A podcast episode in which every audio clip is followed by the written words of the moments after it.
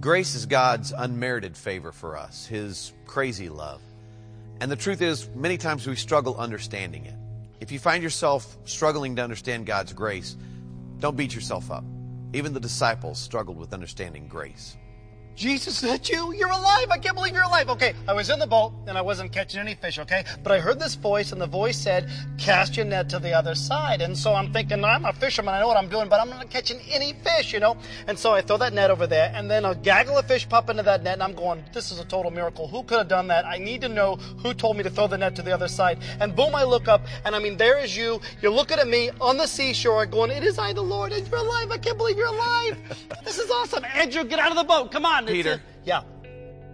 Do you love me? Yes, I love you. I love you. You're alive. This is so great. Good. Then feed my sheep. Andrew, get out of the boat. Come on, man. It's him. Peter. Yeah. Do you love me? I love you. Yes. And I'm so sorry about that rooster clucking. I had no idea what that meant, but I do now. I'm better for it. All right. Okay. Then feed my sheep. Andrew, I'm smiling, but I'm serious. Come on, get out of the boat. It's him. Peter. Yeah. Do you love me? Jesus, mere words cannot describe the passion that I have for you. I love you. You know everything. I love you. Good. Good. Then feed my sheep. I didn't even know you had livestock. That is so like you, though. There's something new about you all the time. That's what I love about you. Peter, yeah. Do you remember the morning the ladies went to the tomb? Yeah. We're all in the upper room trying to figure out what to do next, you know, because we thought you were dead. You know, you were dead, you know, and we're trying to figure all that out, you know. And Mary comes running up, and Mary's like saying, beehive, beehive, beehive. And I'm thinking, I'm allergic to bees. Like, keep them out, you know what I'm saying?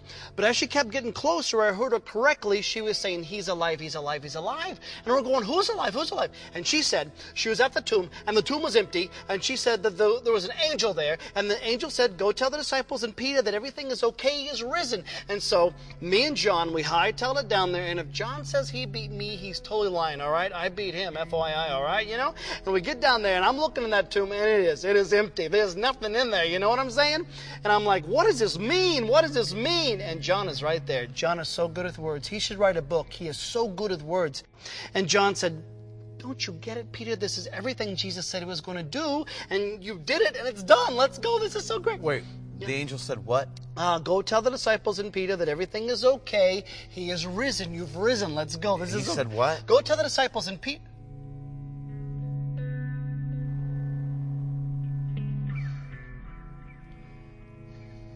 Go tell the disciples and Peter. You said my name. Why did you say my name? Peter, that's grace. No, I don't deserve that, because that night people kept coming up to me asking me if I belonged to you, if I was with you, and I kept denying you left and right, all right? No, it'll take me my whole life to make up for what I did. It was unforgivable for what I did. No. What I did on the cross was meant to take what is unforgivable and make it forgivable. That's my grace. It's not about you. It's always about me. That's grace, Peter.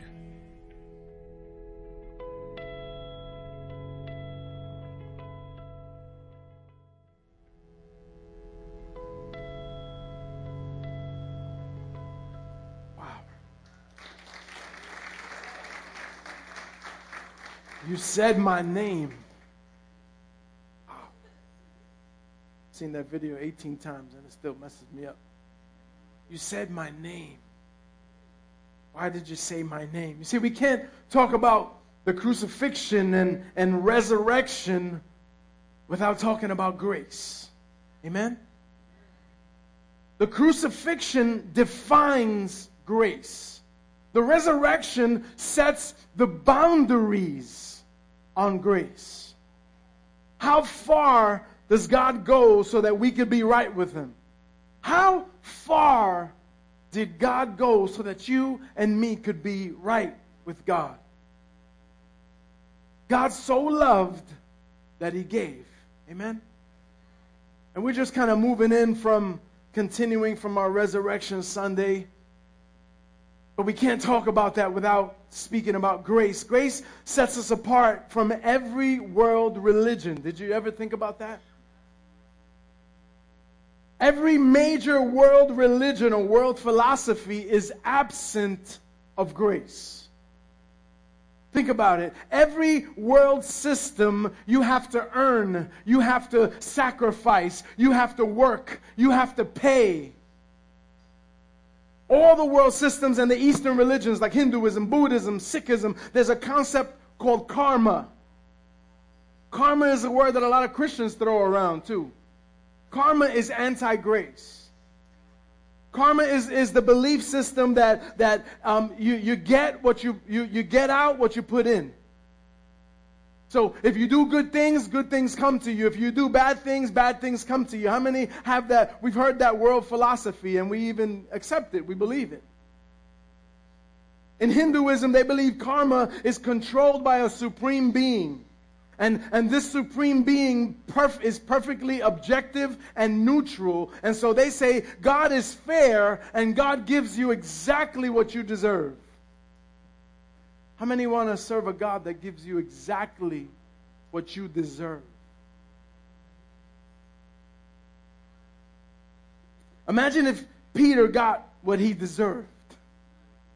The last thing he did was deny Christ. Isn't there a scripture that says, if you deny me here on earth, I'll deny you before the Father? Of course, Peter didn't have that scripture because the scripture was still being written. But the last thing he did was deny Christ. And the first person Jesus names after the resurrection is Peter. Thank you, Pedro.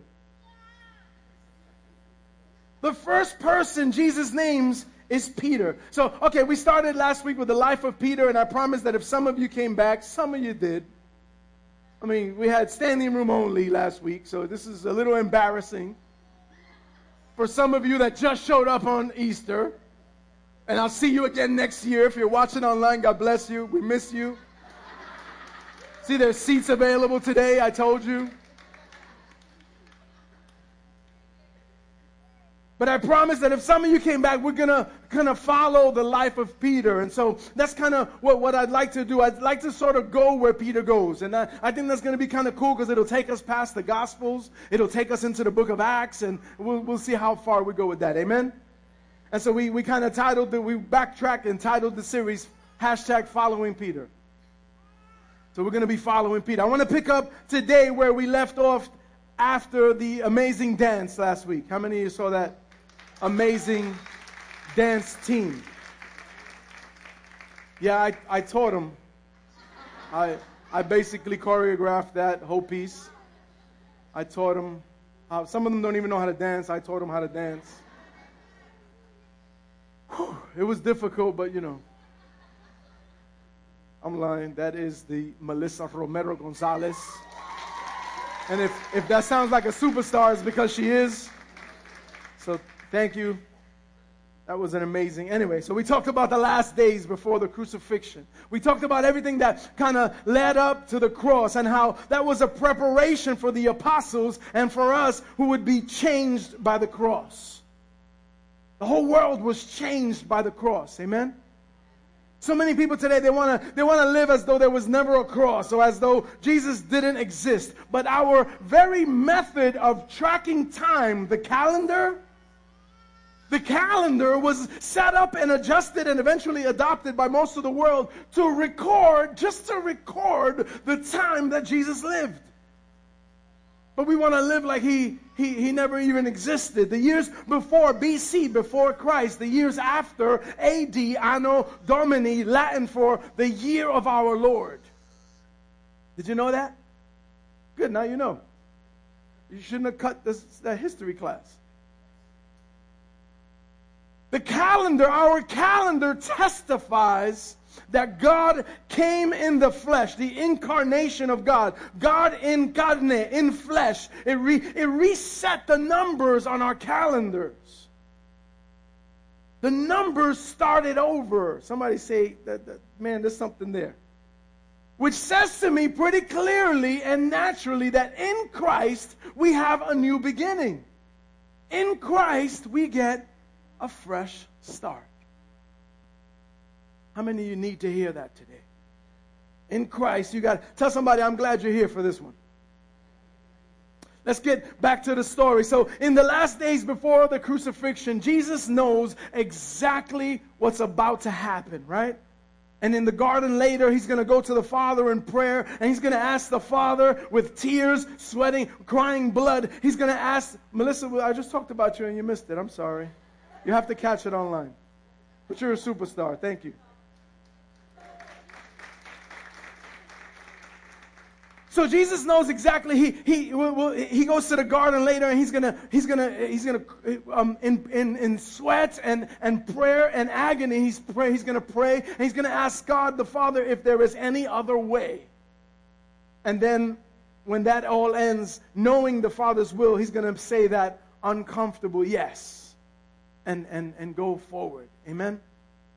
But at this time, imagine right now, he's preparing. He's having the disciples prepare for this last supper, this last meal that they're going to share before the cross. Now, imagine if you had one last meal to share with your family. One last meal to share with your children, to share with those that you love, with those that you've been with and you've been doing life. Imagine you had one last impact that you could make on them, one last picture that would leave an impression on them. Knowing what lays ahead for you and knowing what's going to lay ahead for them because of you, what would you think about the words? You know, do you think that there was a lot of thought about the words that he was going to share on that last dinner? What stories would you tell? What traditions would you impress? What illustrations, if any, would you leave them with? Now think about if you knew this was going to be recorded, because he's God, he already knew, right? Nobody had an iPad there, but he knew that we'd be reading from an iPad at some place, reading his scriptures. And so if you knew this was going to be recorded and read and studied and taught and impressed on new disciples over and over and over again, do you think it matters what is written there? Do you think it matters what happens on that last supper? That was a question. Yes? Okay. Stay with me. Good morning. All right. Good morning. I'd like to think, I'd say maybe more than any other part of the Gospels, what's going to be shared and what's going to be done at this Last Supper is probably more important than anything else in the Gospel. Because this is the last time that he has. And so the word says that at one point of the supper, Jesus got up, and we talked about this a little last week. He took off his outer garments. And he wrapped a towel around his waist, and he assumed the position of a servant. And he washed the disciples' feet. Let's look at that scripture real quick in John 13. In John 13, it says, when he had washed their feet and put on, after he had, when he had washed their feet and put on his outer garments and resumed his place, he said to them, "Do you understand what I have done to you? You call me teacher and Lord, and you're right, for so I am. But if I then, your Lord and your teacher, have washed your feet, you also should wash one another's feet. For I have given you an example that you should also do as I have done for you. Truly, truly," Jesus said truly twice. That means listen. "Truly, truly, I say to you, a servant is not greater than his master, nor is a messenger greater than the one who sent him. If you know these things, blessed are you if you do them." So now remember, this is the last meal. This is the last teaching. This is the last couple of illustrations that he can leave, the last impressions he can make before the cross. Before everything changes. Before everyone since the beginning of time gets a fresh start. What does he choose to do? He takes the posture of a servant and he washes their feet. Now, we talked about it a little bit, but I want you to, let's go in a little more because I want you to really understand this. These guys prepared for this supper. Okay? So imagine we can compare this maybe to a wedding. We have a wedding coming up after service tonight, let's say. We would prepare for that thing, right? How many would just show up after playing basketball or handball in the court over there, and then you're not going to go like that to a wedding. You're going to take a shower, hopefully. Amen? Hopefully, teenagers. You're going to take a shower. Amen? And so they might have showered. They might have done their hair. You know, maybe John like blew out his hair, made it straight that day. You know, like they went all out. You know, they might have trimmed their beards a little bit, maybe. I don't know. They don't have the little machines back then, but they might have trimmed their beard. This was a special occasion. This was a holy day. They might have, like, Peter might have put some gel in his comb over. He might have just made it real slick. They might have sprayed their bodies with Axe, you know. It was a special day. It was a holy day. They would have prepared.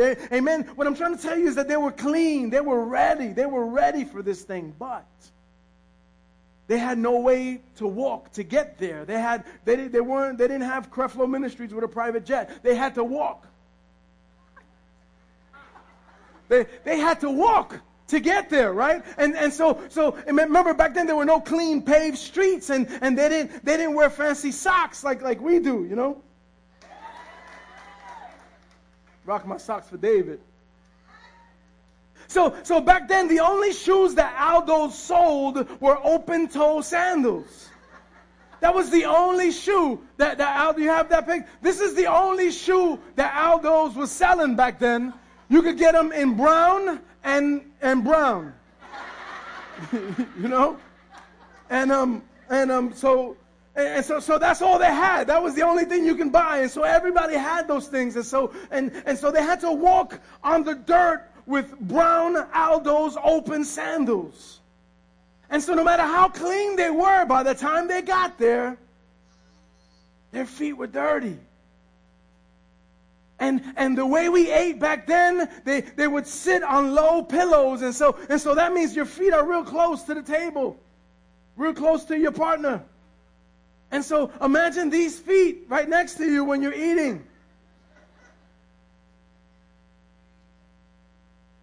So understand, the reason I'm going to, when Jesus washed their feet, Jesus did something for them that they needed. Hold on to that. Of course, there was a lot of symbolism involved here. Jesus don't do anything small. When he does something, it's big. But the beautiful thing is that depending on where your understanding is, it'll speak to you. So if you're like a rock head, you know, it's like, oh, dirty feet. Oh, Jesus washed my feet. That's good. Thank you. Or if you're a scholar, you're like, whoa, there's something deep going on here. He's washing my feet as a symbol that he washes me and makes me clean. Amen. That my daily walk could cause me to stumble and fall and become dirty, but Jesus washes me. Amen. So there's symbolism there, of course, and it's a picture of how we should come to God daily and ask for forgiveness for the things in our daily walk that might offend God. The way we've treated someone, or the things that we might have done, or the things that we shouldn't have done. Amen. And if you understand that if you believe in the resurrection, that you were washed clean, then your body's clean. You're smelling like Axe. If you believe in the resurrection, then you're already washed clean. You're in right standing before the Lord. That was the point of the resurrection. That's the extreme grace. You only need to come to God daily to help you with your daily walk.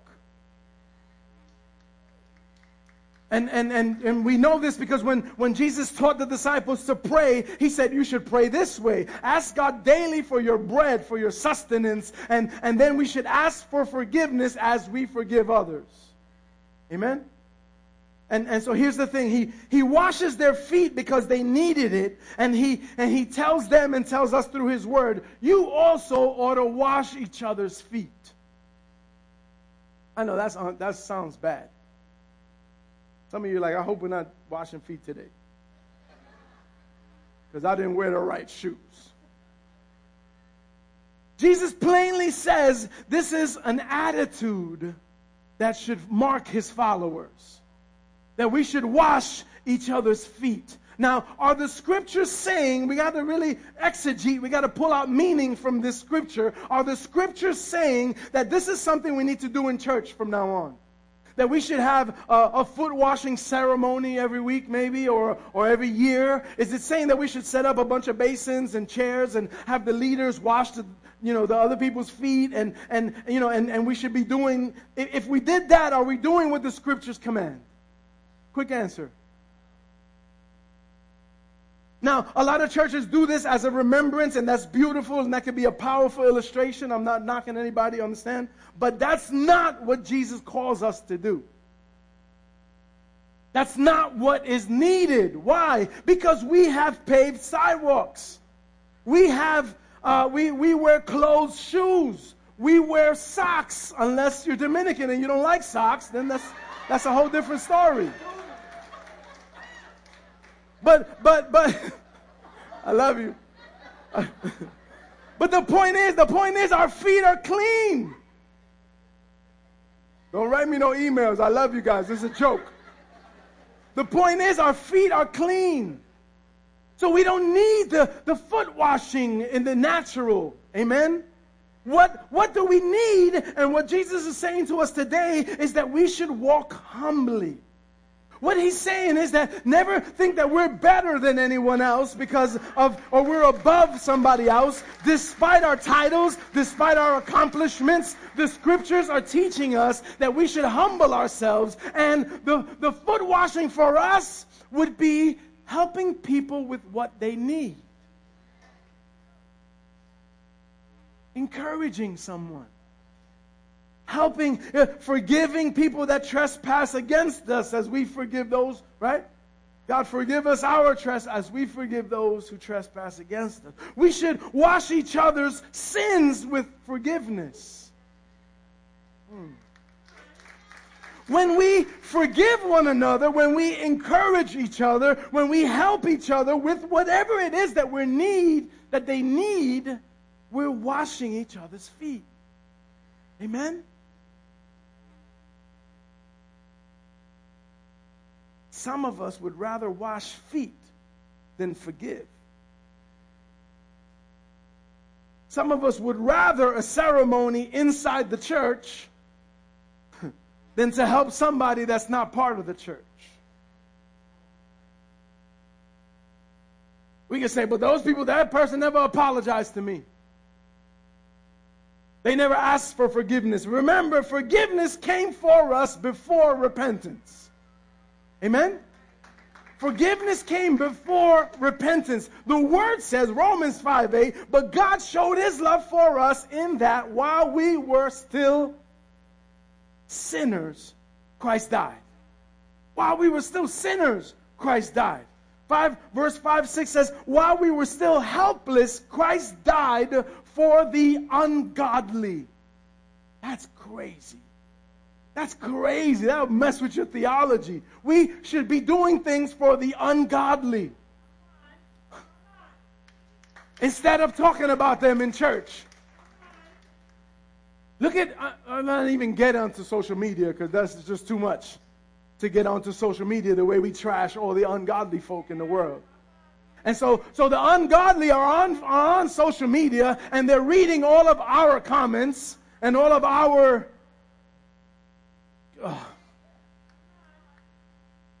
How are we doing this? Hashtag, whose feet are you washing? All right, let's get off that. So the next thing John records in his gospel is that as the disciples are all gathered there and he had just washed all of their feet, it says Jesus was troubled in spirit. And he has to deal now with Judas. He says, one of you here will betray me. And I believe Jesus is grieved because he's shown even Judas love. Even to this point, even though he knew all along what Judas was capable of, he knew all along what he would eventually do, he loved him. I believe Jesus washed Judas's feet. Because the scriptures don't tell us, none of the gospels record it in the order that Judas left first, and then we did the feet washing. Oh, thank God he's gone. Now let's wash the Christian feet. None of them record it in that order. So it's pretty safe to assume by what the scripture says that when he washed all their feet, He washed Judas's feet too. How do we deal with that? This is the man that in a moment, he's already made plans to betray me for money. He's selling me out. In a moment, he'll lead me. He's not in control. I'm in control. Just so you know, Jesus couldn't get out of that if he wanted to. He allowed this to happen.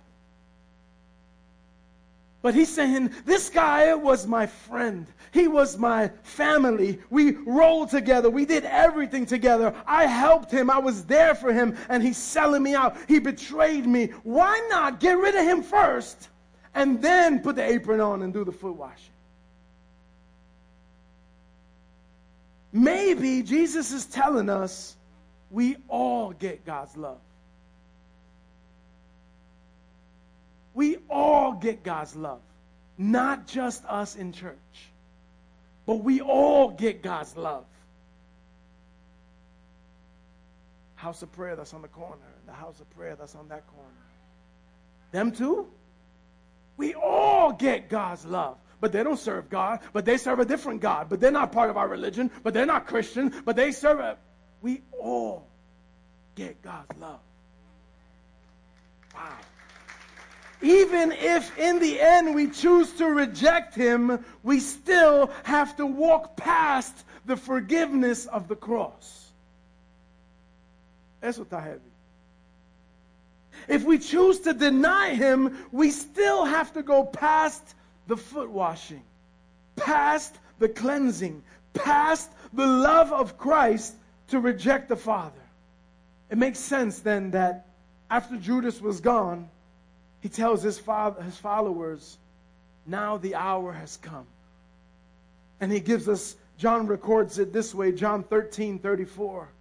He says, a new commandment I give to you.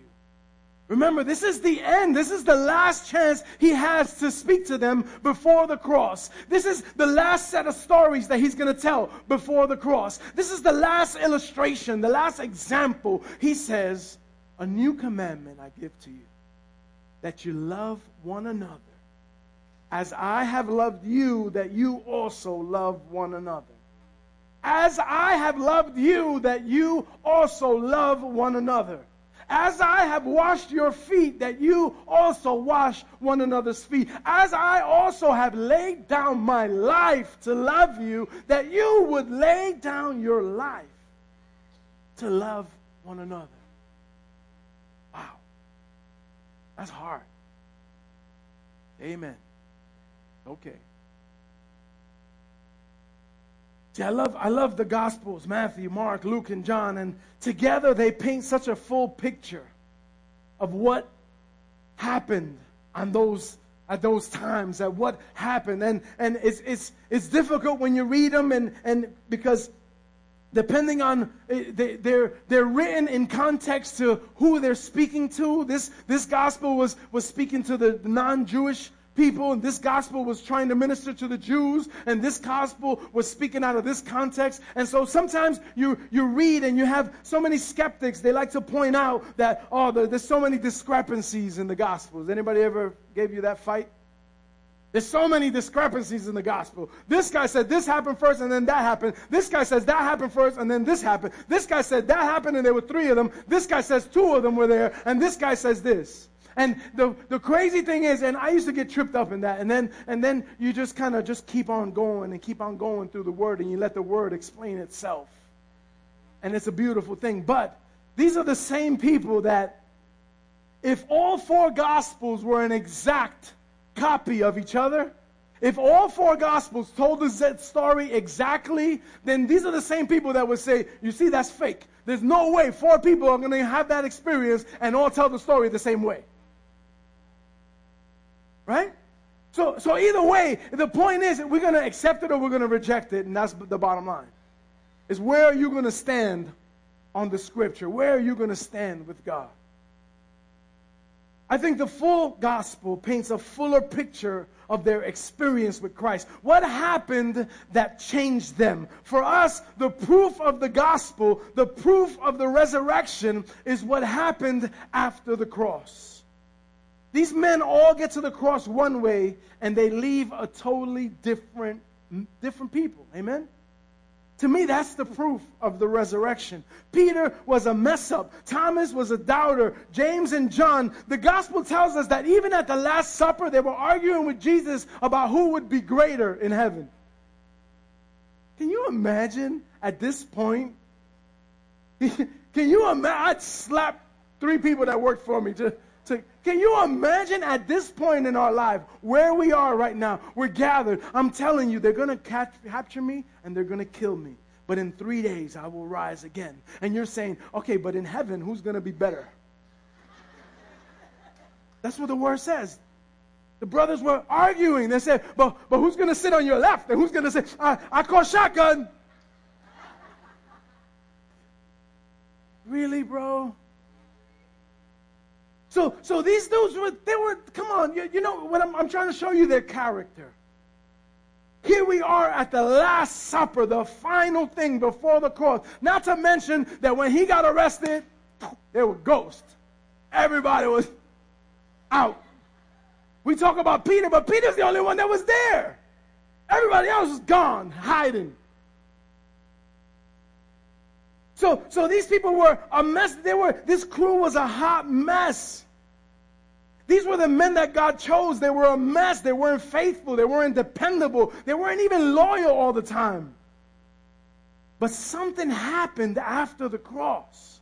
That's proof that something happened because these men changed. And so it couldn't have been just a good sermon that changed them. Because Jesus, they were with Jesus at every sermon. It couldn't have been another miracle. They've seen every miracle. They've seen him open blind eyes. They've seen him wake the dead. What's going to change you already? They've seen him multiply. They had the loaves, right? And they said, go feed all these people. And then they, but Jesus, we got like 3 little baskets with 2 fish. Go feed the people. And they saw in their own hands how this multiplied and multiplied and multiplied and multiplied and multiplied and multiplied and then had leftover. I would have saved the fish. I was like, oh my God. This is amazing fish. It just keeps multiplying and multiplying. So before the reality of what took place, something had to happen or they never would have changed. Here's proof. John 21:2. This is after everything that happened the weekend. Good Friday. Silent Saturday, the resurrection. This happens after all of this. They run, they scatter. Peter denies them. The cock crows and this and everything that happens. This is after John 21:2. Look what's recorded here. It says Simon Peter, Thomas called Didymus, Nathanael from Cana in Galilee, and the sons of Zebedee, the 2, and 2 other disciples were together, it says. So 7 of them were together. And it says, Peter says, I'm going out to fish. Simon Peter told them, I'm going out to fish. And they said, we'll go with you. And so they went out and they got into the boat that night, but they caught nothing.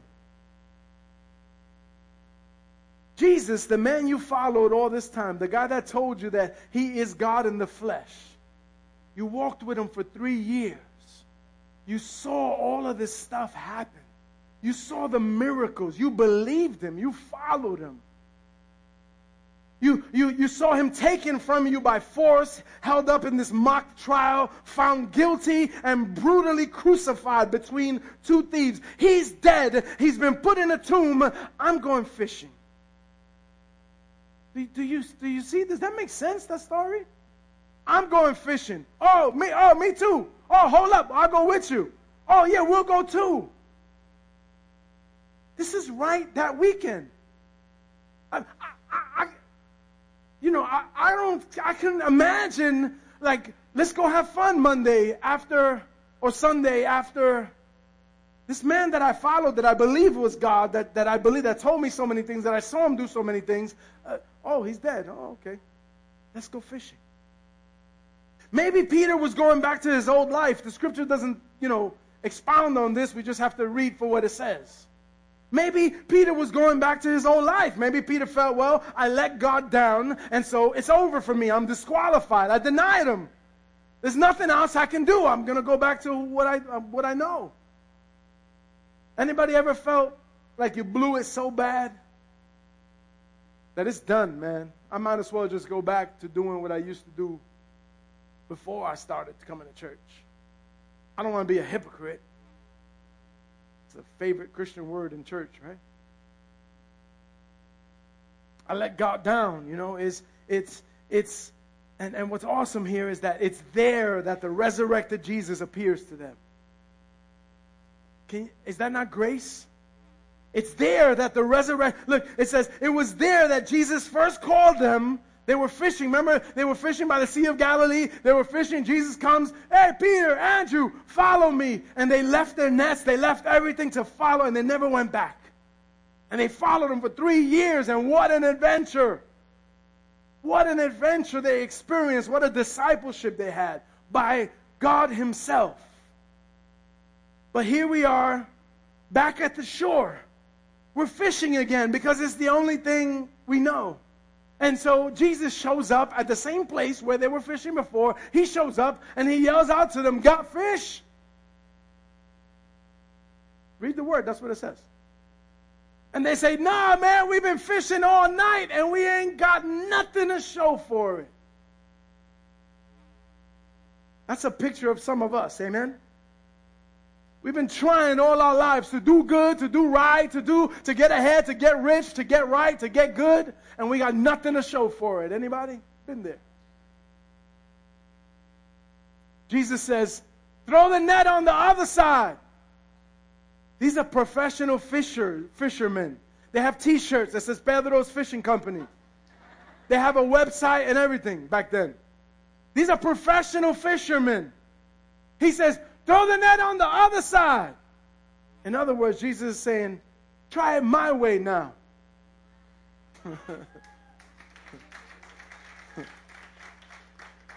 That's a word for somebody today. Try it my way now.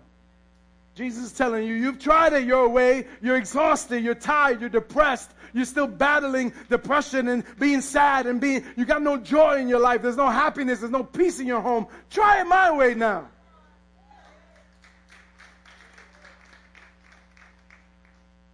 And so John tells us that it was there after they ate, they, brought all these fish. The nets were full, brimming, just like happened before. And they brought all these fish, and they frying fish with Jesus. And they're eating. And it's there that after they ate and they sat around, Jesus says to Peter, do you love me? And then feed my sheep. And 3 times he makes him answer the same question, which had to have reminded Peter of the 3 times that he denied him. That's why he got so emotional on the last one. He felt offended. Like, God, you know that I love you, but I know what you're thinking. You're thinking about the 3 times that I denied you. And so it's there that he gives Peter a 3-fold public affirmation for his 3-fold public denial. And then he gives them a 3-fold public mission. He says, now feed my sheep. He tells them again what he told them when he first called them. He says, now follow me. Again, in the same place, to the same guys, he says, now follow me. And it's a beautiful picture because like we saw in the little skit, Mark 16 records it this way, that when the ladies were at the empty tomb and the angel spoke to them and he said to them, do not be alarmed, he said, you're looking for Jesus, the Nazarene who was crucified. He has risen. He is not here. See the place where they laid him, but go. Tell his disciples and Peter that he's going ahead of you into Galilee. Sea of Galilee is where they were fishing.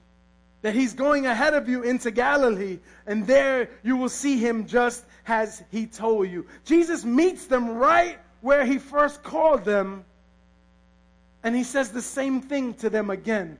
Follow me. This time, Peter never turned back. And so as we continue this series, #FollowingPeter, we're going to see that this was a fresh start. for Peter. And he was never the same. If the resurrection never took place, Peter would have gone back to fishing probably. And the rest of his disciples would have followed him. 6 disciples go back to fishing that one time. Back to what they know, back to what they did before. If the resurrection never took place, if they didn't have proof that Jesus said who he was, they would have probably died fishermen, not pastors, and we wouldn't be talking about them or Jesus today. Do you understand that? Why would we be talking about this lunatic that walked around at this time and said, I am God. I am he and we are one. This crazy man that thought he was God, he was forgiving people's sins.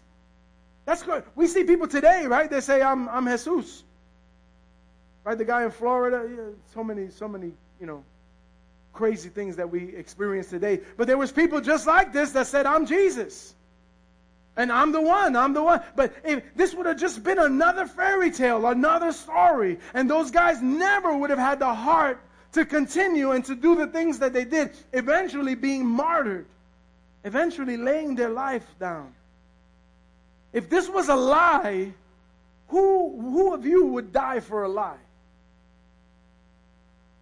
There's a difference if you would die for a belief, right? You would die, and we have people, blowing themselves up all the time just because they believe, Allah wants them to do that, and they're gonna die. And we have people that martyr themselves that way. But if you knew it was a lie, if you knew you were there, Jesus never resurrected. You never saw him again. And so, because a lot of people said that was a hoax, they hid the body. And so then they said, they said they saw him. Okay, that was a good hoax. Would you then die for a story that you made up? Something changed them.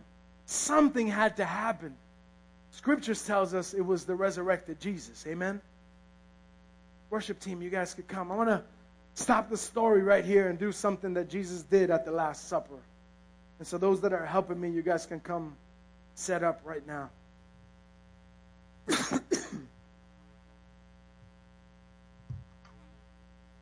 When he was at the table with the disciples, at one point, Luke records it this way. Luke 22, it says, when the hour came, Jesus and the apostles reclined at the table. And he said to them, I have eagerly desired to eat this Passover with you before I suffer. For I tell you, I will not eat it again until it finds fulfillment in the kingdom of God. And after taking the cup, he gave thanks. And he said, take this and divide it among you. For I tell you that I will not drink again of the fruit of the vine until the kingdom of God comes. And he took the bread, and he gave thanks, and he broke it, and he gave it to them, saying, this is my body given for you. Do this in remembrance of me.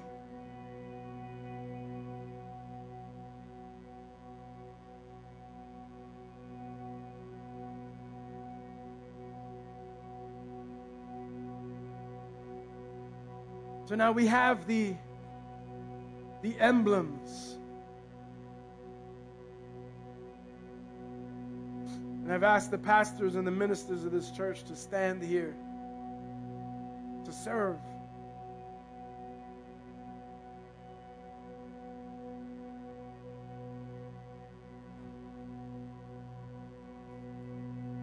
This is the sacrifice that put forgiveness before us. It put forgiveness before our repentance. This was done before you and I even existed, and it was done with you and I in mind. Knowing that the things that we would do, knowing the way we would be, knowing the mistakes we would make, knowing the hearts we would break, the bad things, the crazy things, the reckless things that we would do. Everybody gets God's love.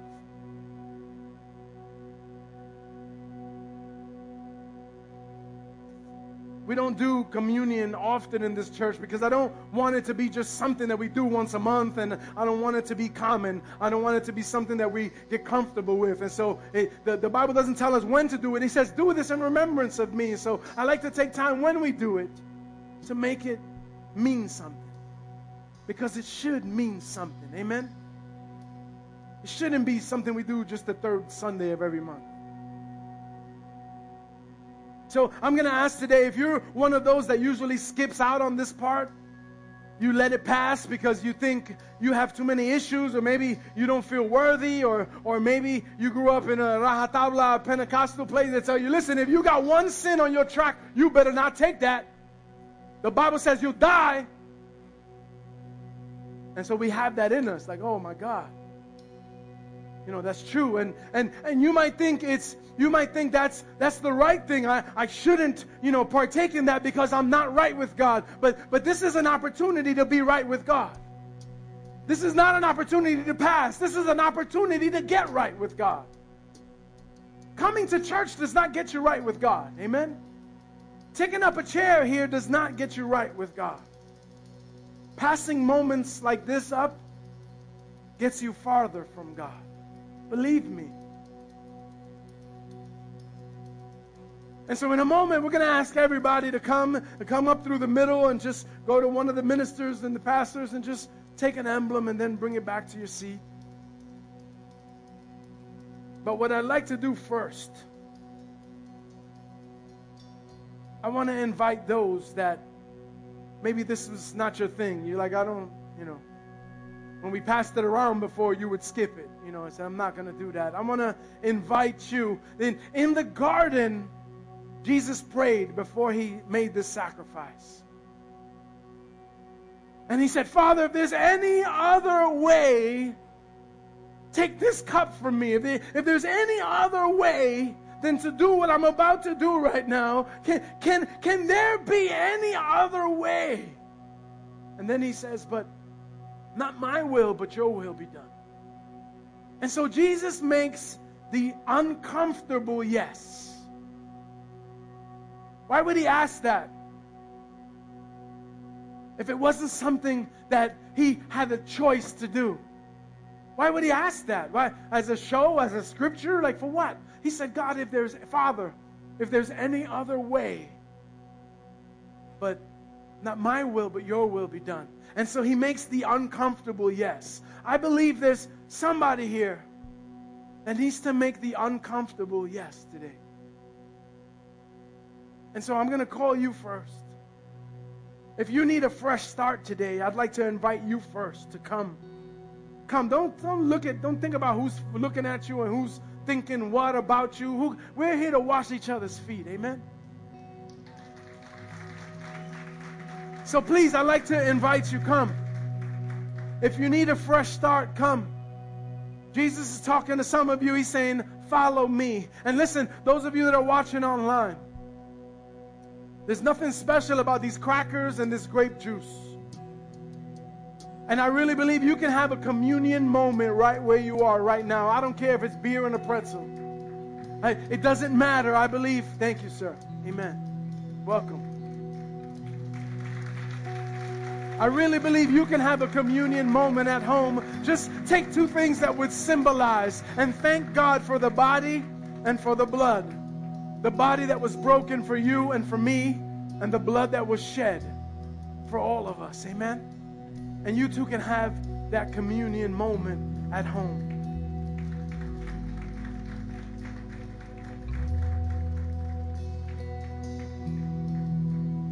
Come. Let's join our brothers and sisters in partaking together.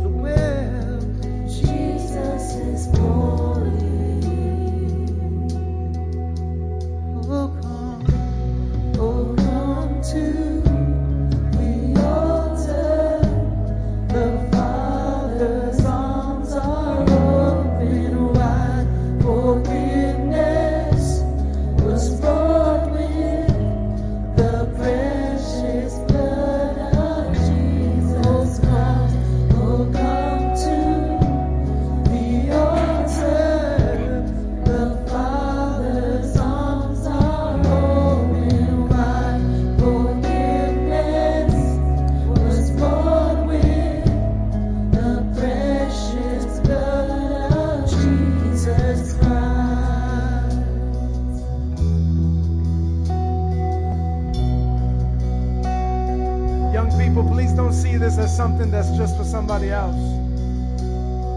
I believe God is calling our teenagers. God is calling our young people. He's saying, follow me. Follow me. And so I invite you personally today to come. Come, don't sit back.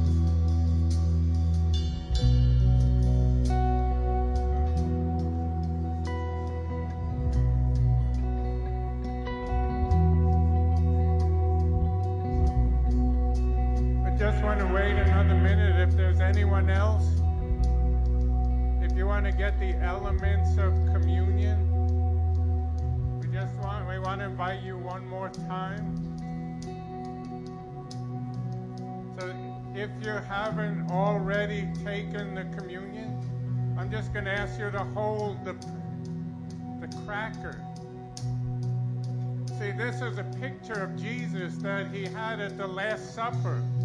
If you look at it, see, this is matzah. This is what they use. This is the exact thing that Jesus took in the Last Supper the night before he died, the night of the Passover. And if you look at it, it has stripes. And the Bible says that Jesus took stripes, whipped, a whipping on his back so that you could be healed. You can see that it's pierced. Look at it. The Bible says that Jesus was pierced, his arms and his feet, his hands and feet, for your sins. He died on the cross not only for you, but he died as you. He took upon himself everything that you hate about yourself. Every failure, every regret, everything you think is ugly about you, Jesus took on himself. He was pierced. You could see the burnt marks. What does that mean? You see, God, he has to judge sin. The wrath of God has to be poured out on sin, on the rebellious. But so that you wouldn't have to take the punishment, these burn marks show that Jesus took the wrath of God in your place so that you can be forgiven, you can be healed. You see, in the Bible, it says that yeast or baking soda is a picture of sin, and that's why we use the cracker, because it has no yeast in it. Why? Because Jesus, he lived a sinless, perfect life. He did it in your place.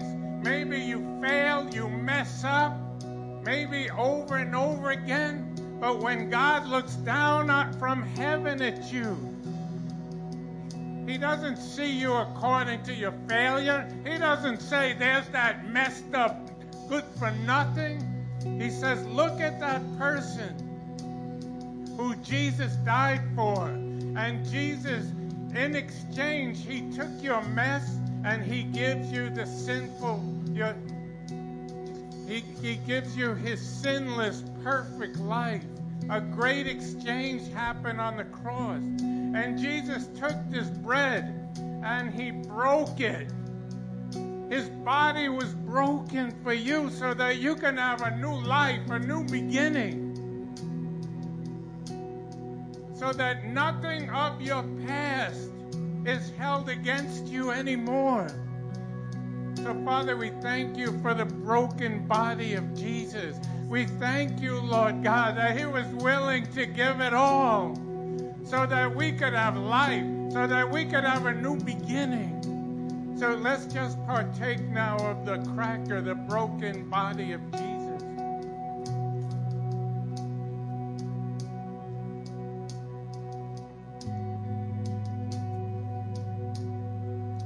And you see, the night before he died, Jesus took the wine or the grape juice, which in the Passover symbolizes the blood of the lamb that was sacrificed so that the people could live and not die. And on the cross, Jesus shed his blood for you so that you could have forgiveness. There's nothing between you and God if you got Jesus in your heart. There's no other name under heaven by which you can be saved. But today, if you proclaim, I've got Jesus, and if you don't, you need to receive him right now.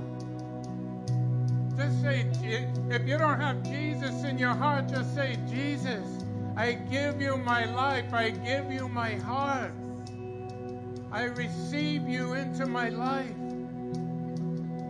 There's forgiveness right now. I don't care what you did yesterday. I don't care if you got a gun in your pocket, you got drugs in your wallet. If you're receiving Jesus right now, it's all passed away. There's power in the blood. There's healing in the blood. There's forgiveness in the blood. And there's new life for you, a new beginning. You can start over like Peter. He messed up. He failed over and over again.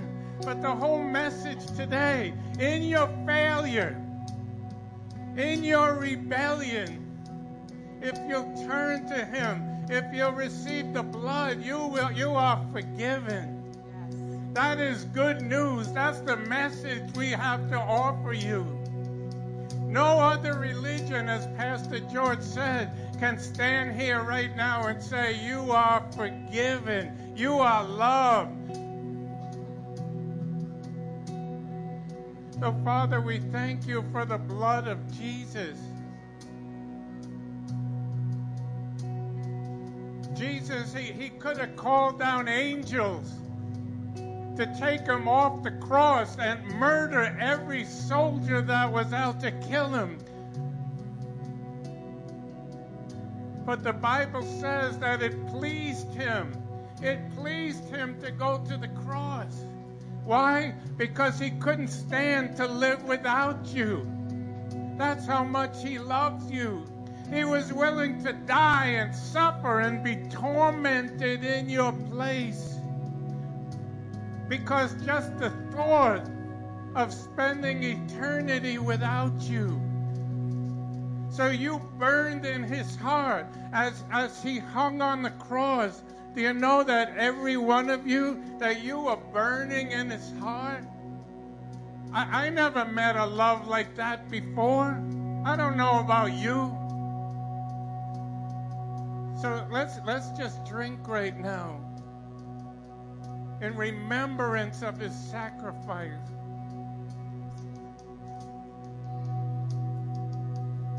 And I just want to pray right now. If you're saying today, I'm receiving forgiveness.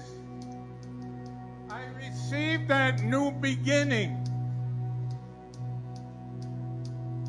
If you need grace for your life, like me,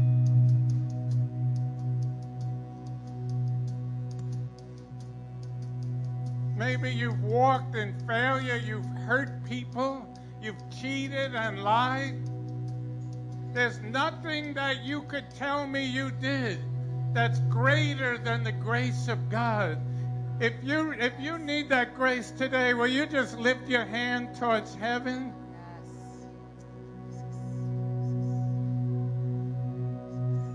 So, Father, I just pray right now. I release the grace of God over everyone right now, over everyone whose hand is raised towards you, God.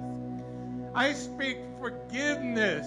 I just seek a cleansing. Just receive right now. Will you receive that cleansing?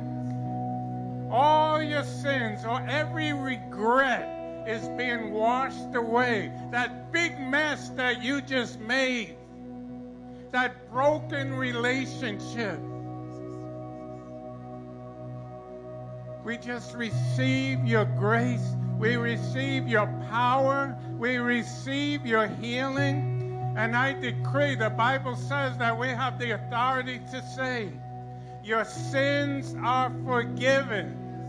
So just receive that. Let's just, as we close in worship, He is worthy to be praised. He is the one who died for us.